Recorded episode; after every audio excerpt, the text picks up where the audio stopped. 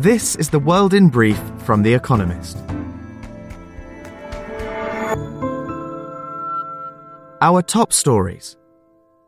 NATO Secretary General Jens Stoltenberg said he was confident that a solution would be found to release German made Leopard tanks to Ukraine after meeting with Boris Pistorius, Germany's new defense minister, in Berlin. Germany has so far refused to send its own tanks or allow other countries to do so. Earlier, Mateusz Morawiecki, Poland's prime minister, said his country could transfer the tanks without German permission if other countries joined it. Seven people were killed in Half Moon Bay, a city in Northern California, in the state's second mass shooting in three days. Police have arrested the suspected shooter. Earlier, the death toll from Sunday's mass shooting in Monterey Park in Los Angeles rose to 11 after an injured victim died in hospital. Police have not yet disclosed a motive for the attack. The 72 year old suspect, Huu Can Tran, died after shooting himself in a van. After six months of decline, business activity in the Eurozone's manufacturing and service sectors unexpectedly ticked up in January, according to S&P Global, a financial information provider. Good economic health provided a glimmer of hope that the region could escape recession, as lower energy prices and China's reopening also bolster prospects for the global economy. Microsoft announced a multi-year, multi-billion dollar investment in OpenAI, an artificial intelligence company. The world's biggest software firm is hoping that OpenAI's technology, which includes ChatGPT, a popular AI-based online service, will transform its business. Microsoft invested $1 billion in OpenAI four years ago. The new investment is reportedly worth $10 billion.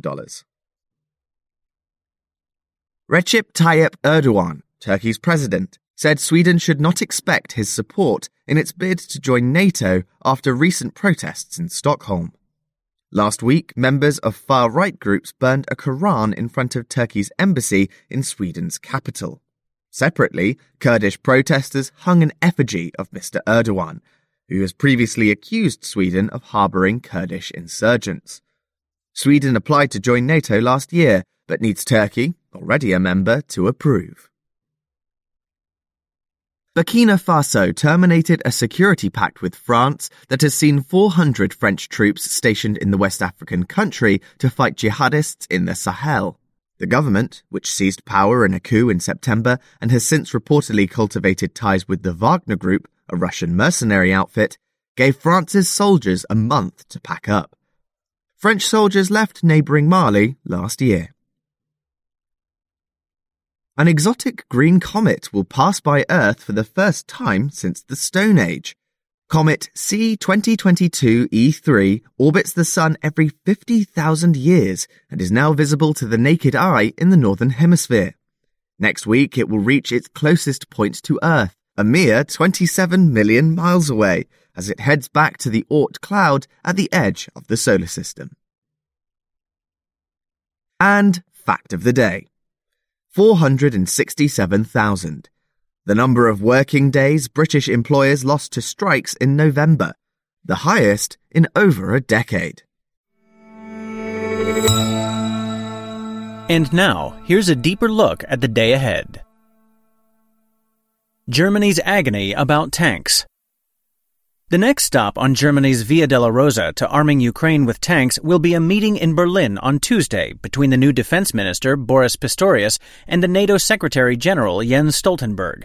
Germany has refused thus far to send its Leopard tanks, deeming them, quote, offensive weapons that could lead to escalation with Russia. It has also not allowed other countries to donate their German-made Leopards. Flagellated by allies at home and abroad, the government of Olaf Scholz, Germany's chancellor, has started moving. Last week, his officials said sending Leopards would depend on America supplying Abrams tanks. Then Mr. Pistorius said other countries could start training Ukrainian crews on the Leopards pending deliberations in Germany. Now, Annalena Baerbock, the foreign minister, says allies such as Poland could potentially send Leopards. In the end, surely Mr. Scholz will release some tanks, but not before wasting every opportunity for Germany to lead Europe. European v. American inflation. Predicting inflation is tricky. Many failed to foresee its heights last year, and just as many are surprised by its decline in recent months. The fall has largely been driven by energy prices coming down. On Tuesday, new composite PMI numbers will be published for both America and Europe. The Business Survey, which covers manufacturing and services, will provide some insight into the other factors driving inflation pressures on both sides of the Atlantic. Europe was harder hit by supply disruptions in the wake of the COVID pandemic, but did not see the same kind of spending boom financed by government stimulus checks as in America. But salaries increased quickly in America's flexible and tight labor market. In Europe, where wages are often decided in collective bargaining agreements, pay has been increasing more slowly. Europe's inflation race has longer to run. Microsoft and the tech downturn. The fortunes of the world's biggest enterprise software firm may offer clues to the state of the tech industry overall. Since November 2021, Microsoft's shares have fallen by 27%. That is two percentage points fewer than the tech heavy NASDAQ index, probably because Microsoft's customers are disproportionately businesses which have tended to cut back less than consumers have. Still, Microsoft's quarterly results on Tuesday may make for grim reading. Last week, the firm said it planned to lay off 10,000 people, about 5% of its global workforce. Analysts expect that year on year revenue growth will slow to around 2% in the last quarter of 2022, down from 11% in the previous one. A yet bigger worry is the slowing of Microsoft's cloud business, which accounts for two fifths of sales. The relatively new cloud computing industry has never been through a sustained downturn, and so it is unclear how it might perform. Microsoft's results may provide a hint. A Trump probe in Georgia heats up. In Donald Trump's knot of legal challenges, one important thread is an inquiry into his attempt to overturn the 2020 presidential election in Georgia. A county level prosecutor launched an investigation a month after Mr. Trump phoned a state official and asked him to, quote, find enough votes for him to win. The former president defended the phone call as, quote, perfect. A special grand jury has compelled uncooperative witnesses to testify, including Rudy Giuliani, Mr. Trump's former lawyer, and Lindsey Graham, a Republican senator. The investigation wrapped up in January. On Tuesday, a judge will hear arguments over whether the special grand jury's report should be made public. It could include recommendations for criminal charges such as solicitations of election fraud, though any indictments would come from a separate grand jury. Quote, the allegations are very serious, said the prosecutor, but as long as the report remains sealed, it will be hard to know the real risks Mr. Trump is facing. The many woes of El Salvador. El Salvador's creditors are expecting a payback when $604 million of bonds mature on Tuesday. Concerns that the country might default were alleviated last year when the government secured a $450 million loan from the Central American Bank for Economic Integration and executed two bond buybacks. But investors' confidence in El Salvador remains low. The public debt to GDP ratio stands at over 80%. In September, Fitch, a ratings agency, downgraded the country's debt yet again. The uncertainty is thanks almost entirely to Nayib Bukele, the unconventional president. After making El Salvador the first country in the world in which Bitcoin is legal tender in September 2021, Mr. Bukele started to invest public money in the cryptocurrency. But the government's portfolio has lost almost half its value since then, a loss worth some $52 million. Some of his other policies are expensive too. A crackdown on gangs has swelled the prison population, and the cost is not just financial. Many innocent people have been rounded up.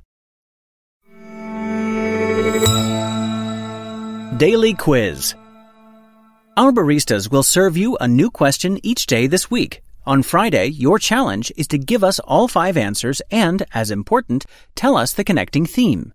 Email your responses and include mention of your home city and country by 1700 hours GMT on Friday to quizespresso at economist.com. We'll pick randomly from those with the right answers and crown one winner per continent on Saturday. Tuesday, What name for a gentle breeze derives from that of a Greek god? Monday. The Blue Grotto is a feature of which resort island in the Bay of Naples? Finally, here's the quote of the day from Frederick the Great, who was born on this day in 1712. A crown is merely a hat that lets the rain in. That's the World in Brief from The Economist, available three times every day of the week. You can also hear interviews and analysis from our journalists, including our current affairs podcast, The Intelligence, on your podcast app. And subscribers to The Economist have access to each week's full edition in audio. Just download the Economist app to start listening.